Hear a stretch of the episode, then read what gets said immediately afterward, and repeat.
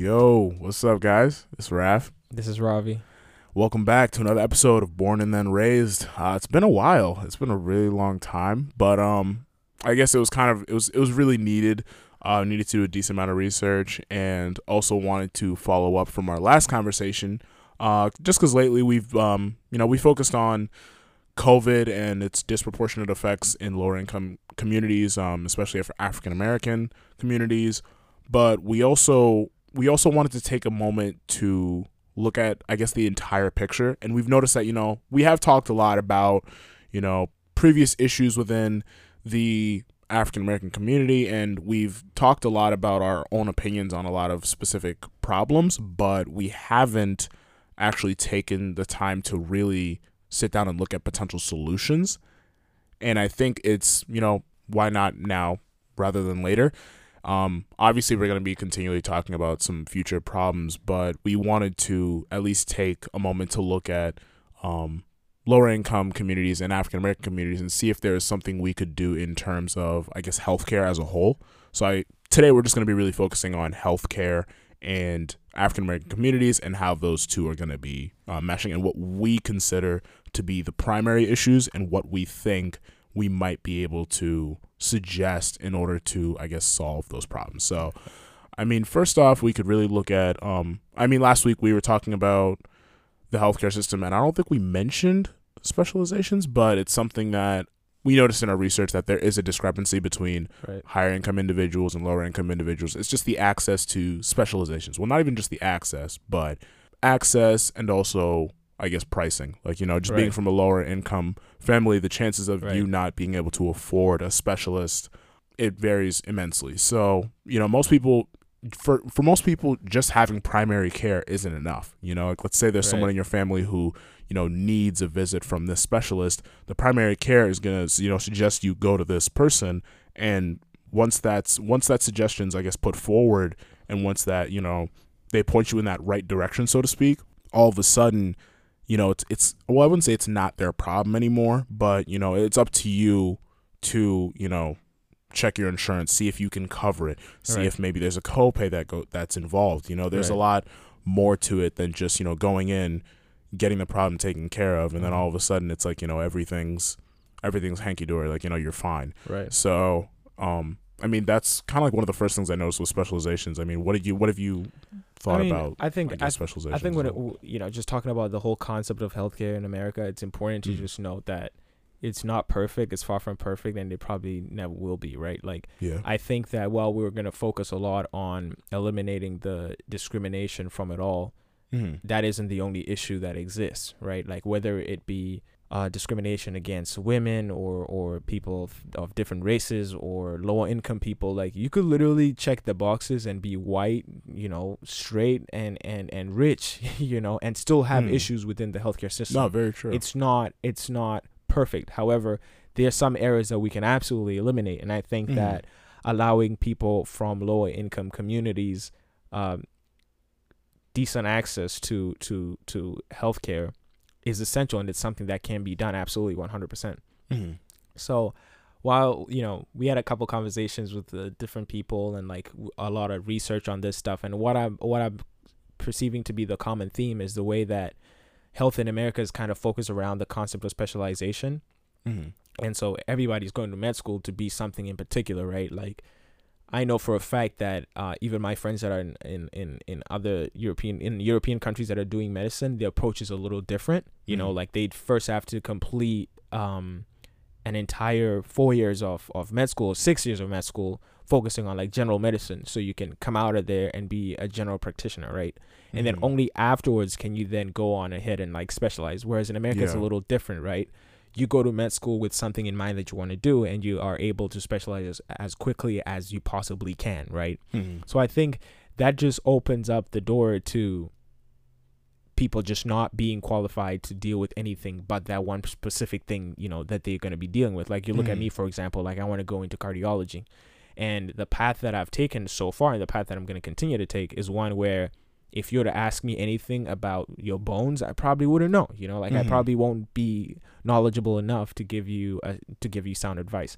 Mm. And I think that's that that that creates a problem because specialists are very expensive in America, right? Like that's Yeah. why everybody wants to be a specialist is because you, it's big money, right? Mhm. and because we've kind of it's it's it's a healthcare system that's focused on specialization there isn't a lot of primary care that's done you know and primary care is the more affordable option right it's Yeah. the it's the family doctor within your small community that you get to see whenever you feel like it or whenever you get a chance you know Mhm. um, easily accessible, relatively affordable, and they Mhm. f- focus a lot on your social requirements because they know the area that you're coming in, you know, you know, you're from, yeah. and you know, it's a personal relationship between the doctor and you and and your family, right? So I, I saw an example that was saying it's only through primary care that somebody who's uh, asthmatic, right, will not only get the medication that they that, that they require, but you also have a situation where they're concerned about the, the the kind of home that you're in. You know, like a lot of Mm. people have have homes that are.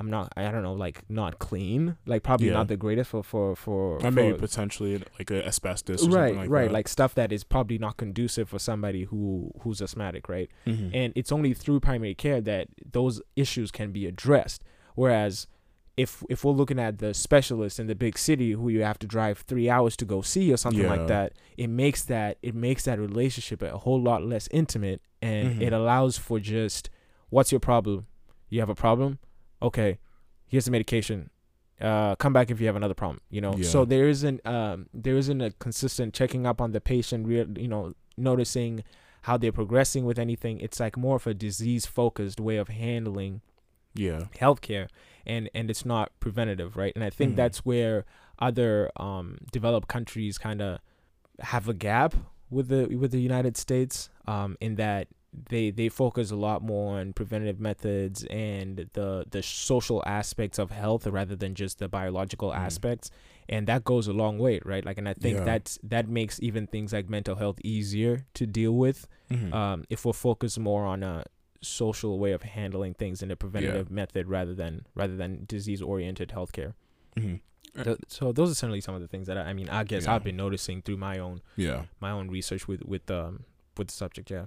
You even mentioning like you know that whole like oh the three hour drive to the city to go um to go see a Yeah. specialist. It's something that like I, it crossed my mind and I was wondering, and I actually know a decent amount of people who need specialists in some way, shape, or form, and Mhm. they like they make that consistent trip, like that Right. two three hour trip, and it's I guess that's kind of like it brought some it brought up like another concept to me that I realized there's gonna be need there's gonna need to be a better relationship Mhm. between specialists, primary care, and everyone else that's beneath them, so to speak, right? Because I mean, you bring up a good point. You know, primary care has more of a social, you Mhm. know, aspect, but it's not social enough. You know, they're kind of like it. Kind of there needs to be like you know a greater connection between a lot of social programs and primary care in America. I Mhm. feel you know there's a lot of different areas where you know specialists could learn more about what they're handling i mean Right. even earlier we were talking about an example we were talking about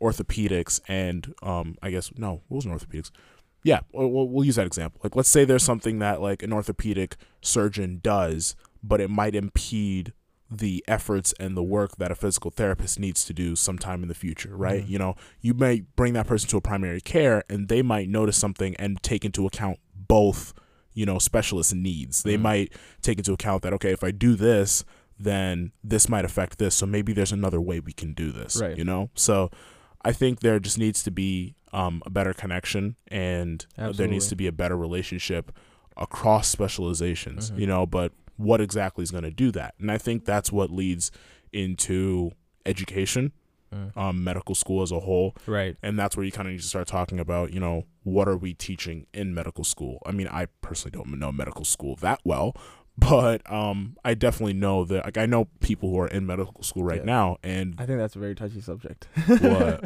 like uh, what people study in medical school. I mean, mean- I know personally, I I kind of have had a problem with with the sort of um yeah, classes people take. I, you know, like I don't want to rattle anyone's feathers Oh, or anything like that, but I think that I, for me, the concept of like pre med and you taking all these gen ed classes, for me, it makes no sense. Okay, like No, it's a lot. I mean, I hate to say it, but Yeah. in what I'm going to med school. Okay, yeah. why am I taking plant ecology? Jesus. Right? No, like that's a that's No, a it's a legitimate point. question, right? Like, it's a good point. I mean, it's something that we were talking about earlier. It's Yeah. like it's. I realize that it's as a social whole. You know, there's this Mhm. constant push as we grow up that you know you have to eventually stray away from liberal arts. You have Yeah. to move. Like even even if you go beyond medical school, even if you Mhm. look well, not beyond, but if you look beyond medical school and you look at even other grad schools, Mhm. even I mean, looking at I don't know math, for example, Right, right? right. Let's say you know the math you're studying in college. I would say it's pretty general. Like I mean, you go from high school, it's pretty general. You go to college, it's pretty general. But once you get to grad school, you might be trying to apply that to engineering, and then all of a sudden you kind of miss out on a lot of astronomy work or whatever it may Mhm. be, right? Or you might miss out on a lot of physics work in regards to space and whatnot, right? Like there's Right. always an attempt to make what you're studying and what you're learning more specific. So eventually you know so much about this one, you know, one concept that everything else, like, you know, you're you're basically like a master. And it's funny, I actually heard um I heard someone ask a question. It was like, is it better to be a jack of all trades or what was it? Ah, I forgot the I forgot the or a master the of quote. one. Is it? Is it? Yeah, because I mean, one? the whole proverb goes jack of all trades, but master of none. So like, I'm pretty sure. Yeah, I think it was master would of be one. like to be master of one. exactly. Would you rather be a jack of all trades or a master of one? Mm. So like the statement I'm posing isn't in any direct attack towards medical schools or medical Okay. students. So don't take it personally, right? But it's kind of like one of those general things that I guess I'm asking I guess everyone as who's who's a student, everyone who's an academic. Like, you know, like even personally, I hate a lot of general topics. Like I'm Right. I'm not a fan. Like I I, know there's something specific I want to do, but when you start to look at I guess the social implications know. Mhm, of everyone doing something specific, mhm. eventually there's gonna be a, like there's gonna be someone who suffers, and I think as a whole, as what we as what you've explained earlier, I think- America as a whole has suffered from I, that I think that I think that like obviously we say it's kind of ironic that we're now we're now arguing against specialization when we just spent like the first ten minutes of this episode talking about how specialization is a bad thing. But I think that when it comes to um, I will speak on on medical school just because Mm. I've seen how it's done back home. I've Mhm. seen how it's done here. I've Mhm. seen how you know um, it's done in other places in the world because you know I have friends that are everywhere, right? Like yeah. I have a friend who who's in Russia and he's he's in med school, okay? Mhm. And as far as the information and the knowledge that he has in the classes he's taken, he's way ahead of me, okay? Mhm. Because while I have to go to class and do physics, right? he's like texting me, he's like, bro, like today we handle a cadaver, and I'm like, wow, that's so cool. Guess what I have to do? Newton's law. Like I don't you know, I'm not saying that it's bad. I think I think a general education is helpful at a particular level. If you've Yeah. already committed that you're gonna go down the path of you know like med school, you know what you're gonna be doing. Mhm. Why don't we take those four years of pre med and Mhm. focus that on general medicine? Yeah. okay before you go to your four years in med school and you do and you specialize i think the reason why we don't have a lot of time for general medicine is because we've spent so much time doing all these other things that now that it's actually time to be in med school Mhm. we can only focus on the one thing that you want to do yeah. you know like you end up doing eight years of school and then like whatever years of residency that you want to do and it's like we could generalize it more and Yeah. focus more Earlier. on it, earlier right like we Mhm. could we could focus more on on on on health Mhm. for human beings that early but it's like when we go into college people that are going to vet school people that are going to med school people that are going to like physical therapy um people that are just going to you know planning on going to grad school to do some level of research we're basically all taking the same classes Mhm. until we graduate and you know that that kind of confuses me a little bit but Mhm. I know I'm not completely knowledgeable on it, and you know I may have some biases, obviously, and I may not know it all. But I just think that just looking at how, you know, the concept of going to medical school is handled here in America, you can almost you can almost see why primary care isn't isn't you know the more the most Popular. thing to go encouraged you know method of doing things you Mhm. could you could po- you could probably see it and i think like you're right you're definitely right like it stems from education and it comes from the way that you know our schools handle it and the way that you know we're educated but as as a general question to everybody else who's doing Mhm. other things i mean i don't know i don't know i personally i hate i i've always hated taking classes that i don't need i know even in high school i was like a hothead for it Yeah. but i used to hate it i i didn't understand why i needed to take english language past primary school but I guess uh, you know, obviously, obviously, uh, you know, I, I had to take it because rules are rules. But I've Yeah. always been like, yo, if you know what you want to do in life, do it. Yeah, and You I mean it, it's funny. Like that's actually something I was gonna ask you because I know you've commented on it before. It's I think it's just because when we get to college, you know, they they're trying to generalize it, but at the same time not generalize it too much because by the time you get to college, some people still haven't figured out what they want to What do. they want to do, yeah. You know, and that's not a bad thing. You know, Mhm. you still do need that time to figure things out. But it also kind of leaves, you know, it it, it kind of fosters this mentality that like you you don't have to figure it out until, you know, yeah, maybe once you get to college. But then but that's the thing, it also it also in a way creates an issue for those who have figured it out or who, you know, who know exactly what they want to do. Yeah, and you know it's kind of feel like some people feel like you know like they're moving too slow. Maybe you Mhm. feel like you're moving too slow. Sometimes i feel like i'm moving too slow. Sometimes i wish i was a little bit like you know i was able to study certain things right, right now just so i could Yeah. get like you know ahead of the curve and i'd be able to do more but if i have to wait until grad school i mean hey it is what it is Mm. so It is what it is. exactly it is what it is i mean moving on from that i guess you know even when you talked about opportunity i think you mentioned opportunity earlier Right. that's i mean you you mentioned a good point when we were discussing things earlier and you said that you know when it comes to i guess discrimination in healthcare I, I Mhm. know looping all the way back to healthcare Right. from after all that talk about education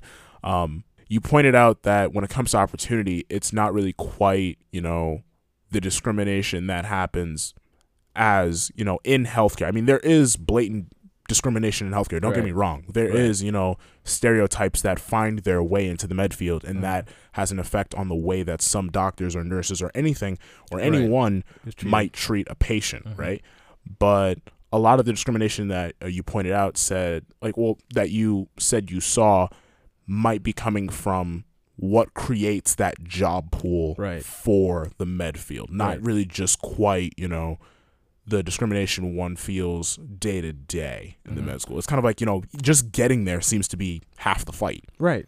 so I Right. mean, I mean, absolutely, absolutely, you're right. I think that when we when we look at um, everyone wants to look at demographics at the end line, right? Mhm. But once you track it back, you see how the demographics are pretty much similar until you get back to, I would say maybe maybe med school, mhm. um, and probably college.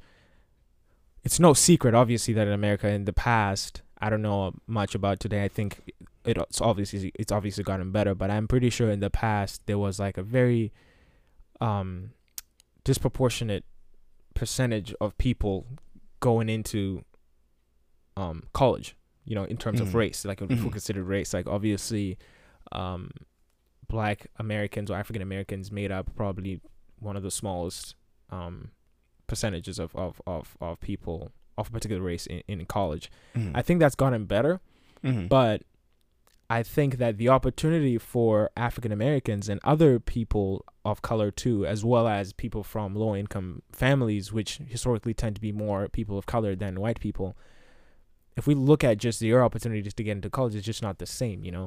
Um, Mm. When people graduate from high school, it's not everybody that has this this chance this chance to go Yeah. into college. It's not everybody that has this this thought process that you know I'm gonna go to college and I'm gonna go to med school. You know, just the Mhm. ability to to have that sort of a vision or that dream or that goal in mind Mhm. sets you apart. Absolutely, one hundred percent. mentality definitely does Right, like just your ability to be able to dream that and consider that to be something in your future that is possible sets you apart. And I think what happens with a lot of African Americans is that that that dream that isn't isn't real to them. Like it's it's something that that probably wouldn't happen to them. And then when you look at um how how people are selected for for college in in in, general, you could almost argue that sometimes it's it's blind to circumstance Mhm. you know like um I I always say this to you, and I I mean I know I say it out of anger sometimes, but like I always tell people that being in college for some people is just like it's a joke thing. You know what I'm saying? Like Yeah. for some people, it's like oh, like I was gonna end up in college anyway. Whereas Mhm. for me, I graduated from a class size of 50 people, right? Of Mhm. the 50, I could probably name everybody that made it into some tertiary education. Mhm. The rest are probably just roaming around with their high school diploma, you know, whatever GCE certif- certificate, whatever you call it, either looking for a job or just trying to do something or, or, or perhaps going to some other smaller institution to, to do higher education, right? Mhm. But if I look at the ones that are formally in college or, or a significant um, university, Mhm. it's not a lot of us, right? So for Mhm. me, the chance to be in college means a whole lot more because Mhm. from high school, I had to set myself apart from everybody else. I had to Yeah. make sure I was the best in my class. I had to make sure I graduated top of the class, whatever. Did extra work, you know, did Mhm. all this, made myself look like the most cream of the crop. right, like Yeah. interesting human being ever, right? Mhm. And it's like for some people, they graduate from a class of 200 and 150 of those make it to college. No big deal. Mm. So already when you're looking at the the the um what do they call it? the the process of getting to college? What do they call it? What do you what do you call that when you apply to college and the the application process? Is that what Common App? Selection What, process. The, the common This- app, I the- guess. no, not the common app. The selection process when they sit down and deliberate who gets into college. What do you call that? I mean, we. I guess you can, I guess you can just call it. I guess I feel kind of bad. We're seniors in college. We don't know. All right. It's it's that The- it's that long gone forgotten. the selection process, official term. So I guess the, when you look at the selection process, and as much as now I guess maybe we've developed it a little bit into being more open minded to the circumstance that each individual is coming from, Mhm. just still because there's that that there's that dispro, you know, there's a disproportion. It's clear to see that it's not the the the admissions process isn't. Oh, that's the word, right? Wow, the, wow. the admissions process is is not entirely open minded. You know, it's still pretty Mm. blind to circumstance. And I would and I would imagine that circumstances for a lot of African Americans that grew up in these poor communities who had to do a little extra in order to achieve the same goals and achieve the same results who Mhm. didn't have all the resources to study for the SATs, the ACTs, right? Mhm. people like that who probably didn't do a lot of extracurricular just because it wasn't there. You know, Mhm. they probably don't look like the most interesting person to a college that's trying to accept people to come in for the fall. Mm. So their opportunities are kind of hampered by the fact that they're not in a position to get exposure or to allow them to be as good as they should be, right?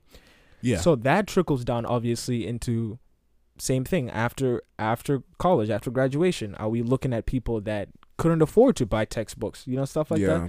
Are we, are we looking at people that had to live off campus because they couldn't afford, you know, to Mhm. live on campus that had to that had to commute, whatever. You know, there's so many different things about about the experience of people in college and and and in grad school that certainly affects, you know, the limit they they they could get to as far as how far they can go in life. You Mhm. know, it's not everybody who's gonna go to college and be able to come out of there and be able to get the best job they've ever dreamt of. You know, for some people they just make it past the mark. For other people they supersede the mark. You know, Mhm. so I think when we start looking at that for for um, taking into account race and and and and lower income communities, we, it's clear to see that there's certainly a misrepresentation as far as demographics within the healthcare system, and like I said, that has more to do with um, the opportunities that allow you to get there for, to where you're an option yeah. rather than when you've already become an option. Like I think once you're in the job pool and you've you've gone through all these barriers, I think at that point you have a fair chance, quote unquote. You know, Yeah. like if you're There's still going to be like hoops and right, there's whatnot still you have to be jump hoops, but for, But, for the most part, after you're done with med school and you're done your residency, you're a doctor, just like everybody else. yeah. You're not a smarter doctor. You're not a, you know, you're not a better doctor. You're just a doctor. So I think after you're now at that same level, once you caught up with everybody else,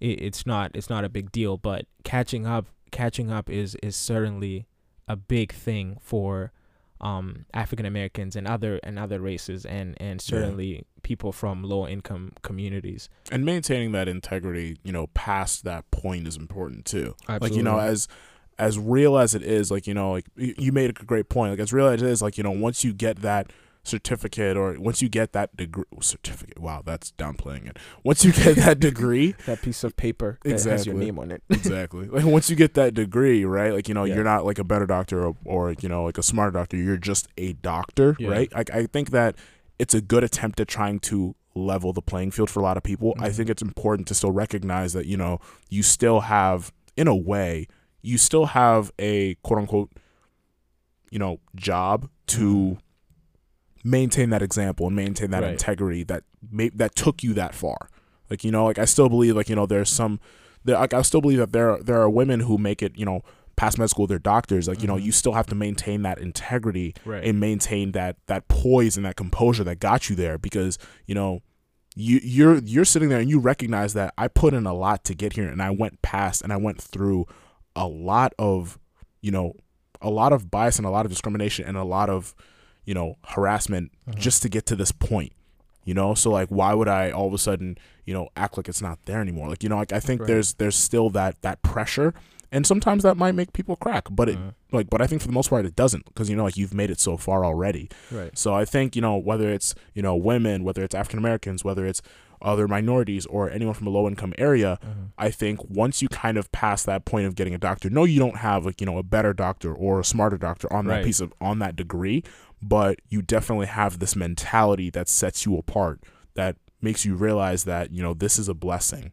You know, so Absolutely. I definitely feel that you know once that opportunity is there, yeah, you're you you've made you've quote unquote made it, but Mhm. you know there's still more work to be done. Right. So And I mean, before we move on from Yeah. that, um, oh, yeah, sorry I think it'd be important just staying with the theme of this entire episode. that. What do Mhm. you think, though? Right, like we spent a decent amount of time just discussing how um, opportunity isn't the same for everybody, right? Mhm. What do you What do you think w- could po- probably happen to try and change that?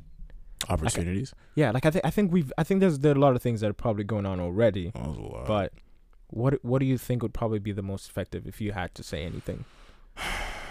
the most effective.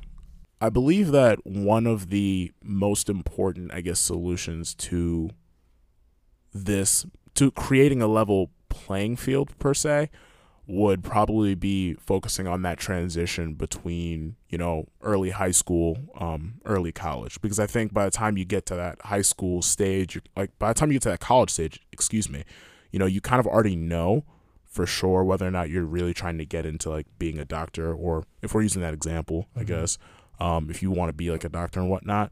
So I believe that the social support that someone experiences in that time frame can mean a lot and can do a lot because like we said before, like, you know, just mentally preparing yourself to, you know, deal with failure and, you know, try to make those necessary steps to get to each, you know, milestone is half the battle.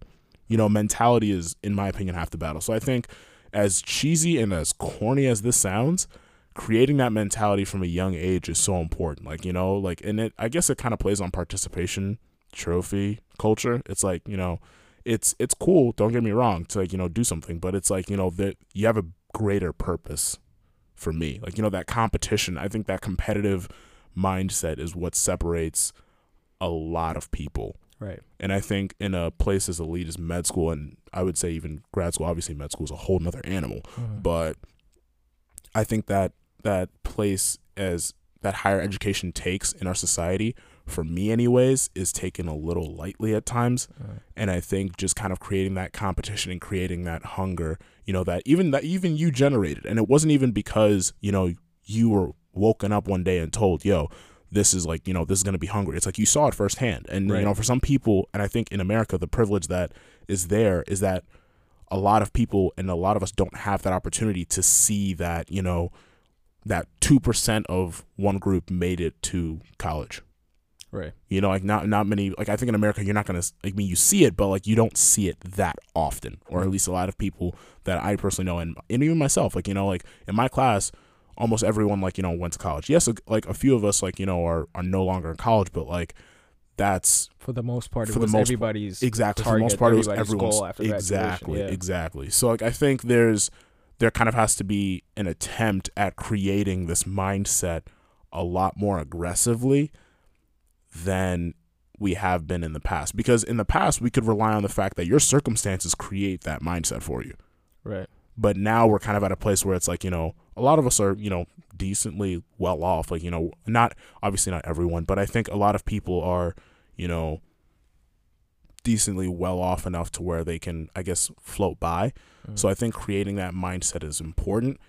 As for shortening the gap like you know physically like seeing that gap change when you get to like just making that step next to college i think financial aid would probably have to be in my opinion um maybe better. loosened a little bit like a little better because like i feel like there's times where like financial aid like financial aid is weird in my opinion like you know like if they kind of have this standard or at least i noticed with cornell for example right i was Mhm. doing a project for um, my personal finance class that i took third term that class was tough but you know we were doing a project and i noticed that when i was putting in numbers and trying to figure out the financial aid uh, an individual would get for cornell being from a certain family or being from a certain status that has a certain income with certain assets blah blah blah so on and so forth you know they they for example they their financial aid is very rewarding and like you know like their range is very wide but i noticed with most schools most other schools it's like it's either you have to be from like the bottom 14%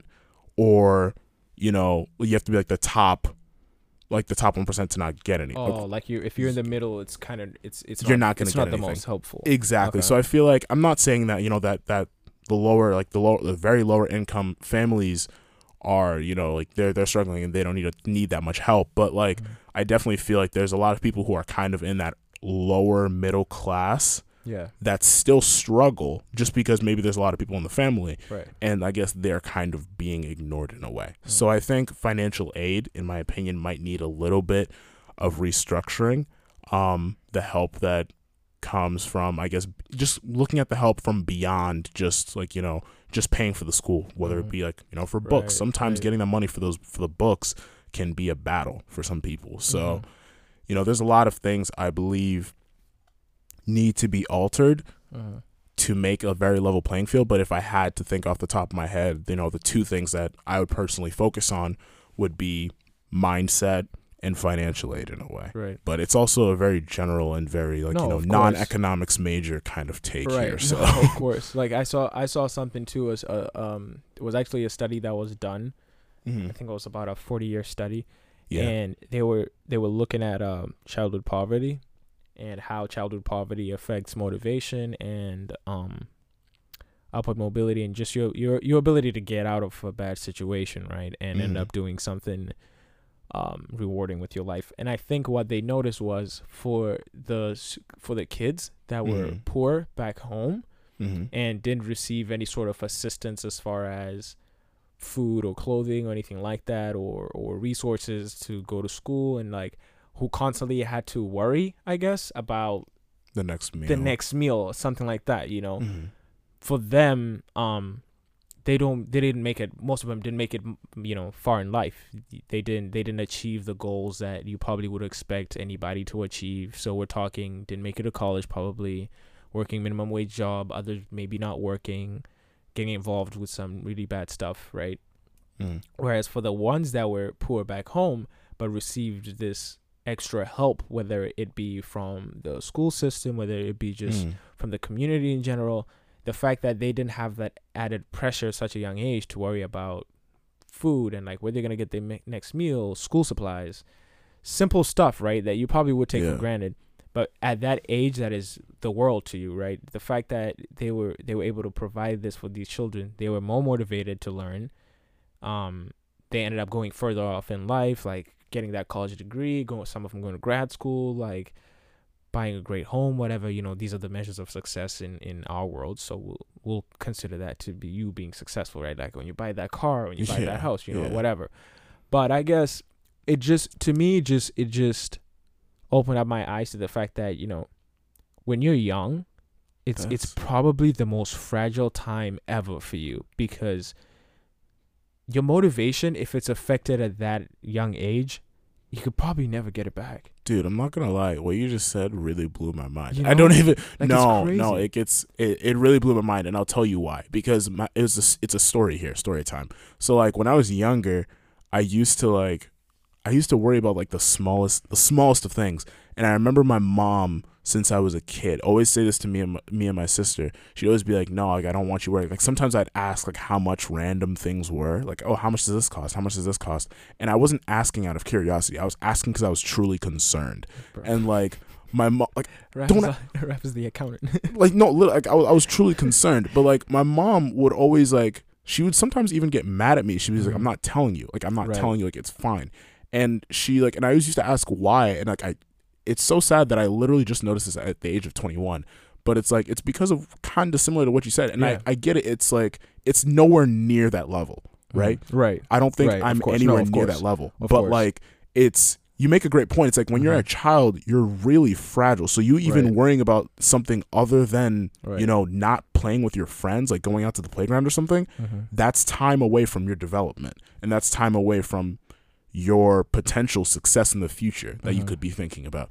So I think it's like you know And I mean, it's It- also it's- it's, you wow. know when you think about it though, it makes a lot of sense It because it's does. it's like when when a child is young is where you want them you want them to dream the most, right? Like you want them to be very vocal about the things that they want to achieve in life. You know, like it's where they want to be a firefighter and you're like, you go, you do that. You know, yeah you're trying to instill this motivation within them that will probably carry on for the rest of their lives. Like when I think back to me personally, I was like, why am I so determined? Why do I want to? It's because when I think back to that night when I, you know, I was asthmatic growing up, Mm. and um, I remember I had a, I had an I had an attack. It was like a very weird time. It was probably like the weekend, Mm. and so the the the what was it? I think I, mean, I don't know if the doctor like saw me or something, and my dad took me there, and he gave me a prescription. Mhm. He just like wrote down a prescription, whatever, and we went to the pharmacy and picked up some medication. And I came home, and like I didn't, I still felt the pain, you know, like I was struggling to breathe. And my dad was like on his way to sleep, and I was like, what? Why did we just waste time going to the doctor if all he did is give us a piece of paper and I go collect the medication, right? Mm. And like in that moment, I didn't even realize my dad was like, I was so mind blown because at that young age, you're already like pointing out the flaws that we have in our healthcare system back home. And I was like, you know what? Like when I grow up, I want to be a doctor. I want to be a doctor that helps people. And I kid you not, to Hmm. this day, even when even when I'm like in the midst of the worst of the worst, like when I'm when I want to give up, you know, when I'm like, dude, I'm done with this.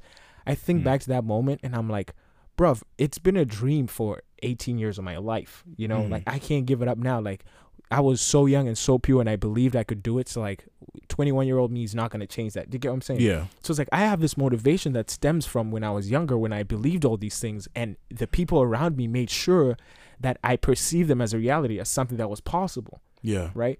So you can imagine a child that's growing up in a in a very different situation, where they probably make attempts to dream and it's discredited because of what they're seeing around. Even if the parents aren't necessarily saying you're not gonna achieve that, but if they're noticing other people in their community not making it in life, perhaps if they're noticing how how am I gonna dream about being a pilot right now when Mhm. I don't even know what I'm gonna eat tomorrow?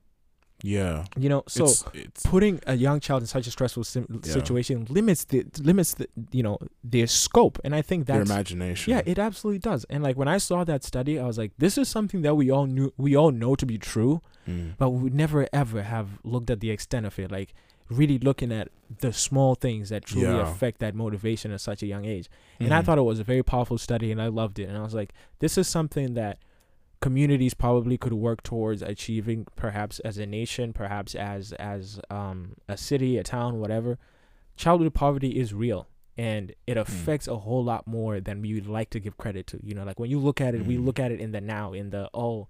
It's so sad that a five-year-old child doesn't have food for tomorrow. You know, like we look at it in the simple, in the most simple form ever, but no Mhm. one ever takes time to notice how that child's future is probably so messed up because their own thinking has limited them you know it limits them to yeah to just what's around them you know they Mhm. don't they don't see they don't think outside the box and they never will you know so it's it's crazy Yeah. like i thought that was i thought that was that was pretty cool and then, like you know Mhm. speaking on that thing with opportunity and some of the ways we could we could change that and make it better for um people coming from lower income communities i think that's that's one of the big things that that we should probably focus on absolutely 100% And I think all this kind of ties back to what we were saying in the beginning. It's like with this conversation of, you know, altering the healthcare system for socioeconomic, uh, for those in socioeconomic difficulties and, you know, minorities in a way, in order to solve that, the issues, the issues are vast, but the Mhm. solution, the solution is just as big, if not bigger. Right. And I guess, you know, when you kind of like it even it also ties to the whole, you know, how there has to be a better connection between, you know, primary care specializations and social support groups as as Uh-huh. as basic as a phrase as that is. Right. Like, you know, there has to be a better connection with the community and these healthcare systems, Mhm. right? So I mean, it's my my take on the whole situation has I guess it's it's always been very wide.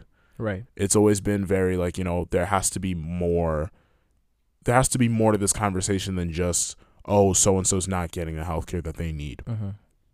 in my opinion, it's always been bigger than that.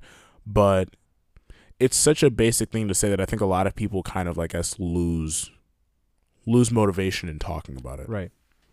And that that it's a little disheartening for me to believe that and say that out loud, but it's true. It's Mhm. like, you know, when you kind of think of something so and you, when you talk about something so abstract, Uh, it it can lose a lot of people's um it can lose a lot of people's attention. So I think even in terms of I guess when you kind of I mean last week we well, two weeks ago we talked about healthcare in lower income areas and we talked about diet, right? So we talked about how there's like a, there's a very big difference, right? So I think this is kind of one of those examples that I think it's very tangible and that's why it's stuck in my head so long and I think it it can stick in a lot of people's heads a lot longer than just this abstract conversation about, you know, mindset and opportunity and stuff like that. So I mean, we, we discussed it last week, but a quick rundown is essentially that, like, you know, if you look at the general differences between lower income areas and, you know, higher income areas, you're gonna see that there's a difference in, you know, the food available, whether it be fast food or, you know, I guess a more expensive grocery store like Whole Foods, stuff like that, and more healthier options as well. right. So, you know, again, you know, you're going to see a lot of fast food and like, you know, cheaper options and more likely unhealthy options in lower income areas just because it's cheaper. You know, mm-hmm. in a way, it's kind of like, you know, it's a cyclical uh, problem. Right. And you're going to say, like, oh, I mean, it's easy to say that, oh, no, it's there because it's helping them. But at the same time, you do understand that it's it's giving this community consistent problems that keep them in this financial struggle. You know, diabetes is real, and diabetes, you know, it could financially keep someone in a hole Mm-hmm. consistently. Oh, absolutely. you know, so Absolutely. it's it's stuff like that that insulin is expensive. Exactly exactly, and that's like for something that like you know I think everyone knows about like diabetes, like for something that seems so quote unquote common Mhm. in a lot of places, it kind of blows it blows my mind that it's still that expensive, right? That Mhm. that that it's that difficult to access. So I mean, same goes for numerous different um, groups of people's access to certain forms of healthcare, whether it be you know women and some forms of health, some forms of contraception. Like you Oh, know, it's it's a yeah. lot of there's a lot of things that you would expect to be common, but Right. they're not. So I think I mean tying it back to um, food because I'll, I'll stay focused on that. I don't want to like trail off No, too far. I was I was just about to say, you know, like that's a that's a whole new. yeah no i'm just gonna i'm just gonna, I'm gonna we'll, we'll get back to that eventually but um that's just just focus on i guess the like food at- at first think you know Right. we're by kind of maintaining this form of quote unquote help by keeping things cheaper for lower income areas Mhm. you know we're kind of creating issues and then getting confused at why they're still there like oh it, well i mean if it looks as though it's just their terrible issues Right. you know mhm. and then it all ties back to and i guess that that's what that's what we start to look at and say like oh it must be their problem because we're doing everything we can but are you you know so Wow. Yeah. i think it's i i mean i guess that's one tangible example that i, I kind of hope can stick with a few people i don't know if everyone knows about that i mean I, i've known about this for a while that there's Mhm. there's a difference in you know access to even food as something Mhm. as simple that or something that we take for granted as much of as food but you know it's a difference that creates such a wide wide array of No, issues of course. I think I think that I think that anybody who's observant enough probably has noticed these things. Like I was just thinking Yeah. about it too. Like you know, in the last couple couple of weeks, you know, you and I have gone to different places and long drives, whatever. Mm. But like, have you noticed how you can almost know what kind of area, or like the kind of uh, socioeconomic status of the people in a particular area when you take an exit and the kind of food outlets you see? yeah You can you can absolutely tell. Like Oh, you yeah. can you can absolutely tell what kind of town you're into. You're you're in as as soon as you see those, you know those those um food outlets, and I think that's something that I, I've become more observant of. You know, Mm-hmm. because I'm usually asleep when you're driving, but that's okay. but that's something that I've started to notice too, because ever since we talked about it, I was like, you know what? I'm curious now. Like now I Mhm. pick it up and like I notice, and it's I'm I'm correct, literally 100 percent of the time. Mhm. Like you see, you just go in and you're like, wow, you guys have McDonald's back to back to back streets. You ain't gonna find a Whole Foods around here, and it's absolutely true. yeah. You know what I mean? So it's like, I think I think anybody who's probably observant as soon as they heard us talk about that last episode, and hopefully the year is talking about it this time again, are probably gonna reflect back on their own experiences and the couple times they've been in different areas around, whether it's their state or whatever, Yeah. and and just see how real it is that Mhm. something as small hmm you know, as as some something we take for granted as just food access differs depending on the type of um economic status of a particular area. Yeah. Hopefully that example can, you know, stick with a lot of people, but I mean, I guess that's one of the last things that I wanted to, I guess, Right. mention. I mean, I, I hope you guys really enjoyed the episode. I mean, do you have any lasting? No, no, No. I think I think this was a fun episode just because we kind of were just going back and forth, just going off. I think I I like that a lot. But Oh, um, yeah, no, um, we're obviously going to continue talking about more important uh topics. Um, sometimes like today, we're gonna go back and look at some of the problems that we pointed out in the past, and perhaps look at how there are certain things being done within the community to change those things. Um, Mhm. yes, there are still some subjects that we feel very strongly about and have had a chance to talk about, and we will get there. I know Raf mentioned a little bit, you know, when you're talking about contraception and how that ties into healthcare for women, and that's something that you know we feel very strongly about. But obviously, feel yeah. you know we're gonna get to it, and absolutely 100%. I'm excited for us branching into other topics, but we'll be seeing how we go with this. And if you guys have any suggestions, as usual, you know, you could always just DM us Mhm. uh, text Raf or I, whatever, and I, whatever, whatever you want to do. But yeah, that's Yeah. that's all for me. And also, um, just like a heads up, when it comes to adding these extra topics, like we understand, like, you know, we kind of like know our place in certain topics. You know, there's some Mhm. topics that we can talk about and have an Easily, opinion about, obviously. And you should have an opinion about almost everything you talk about.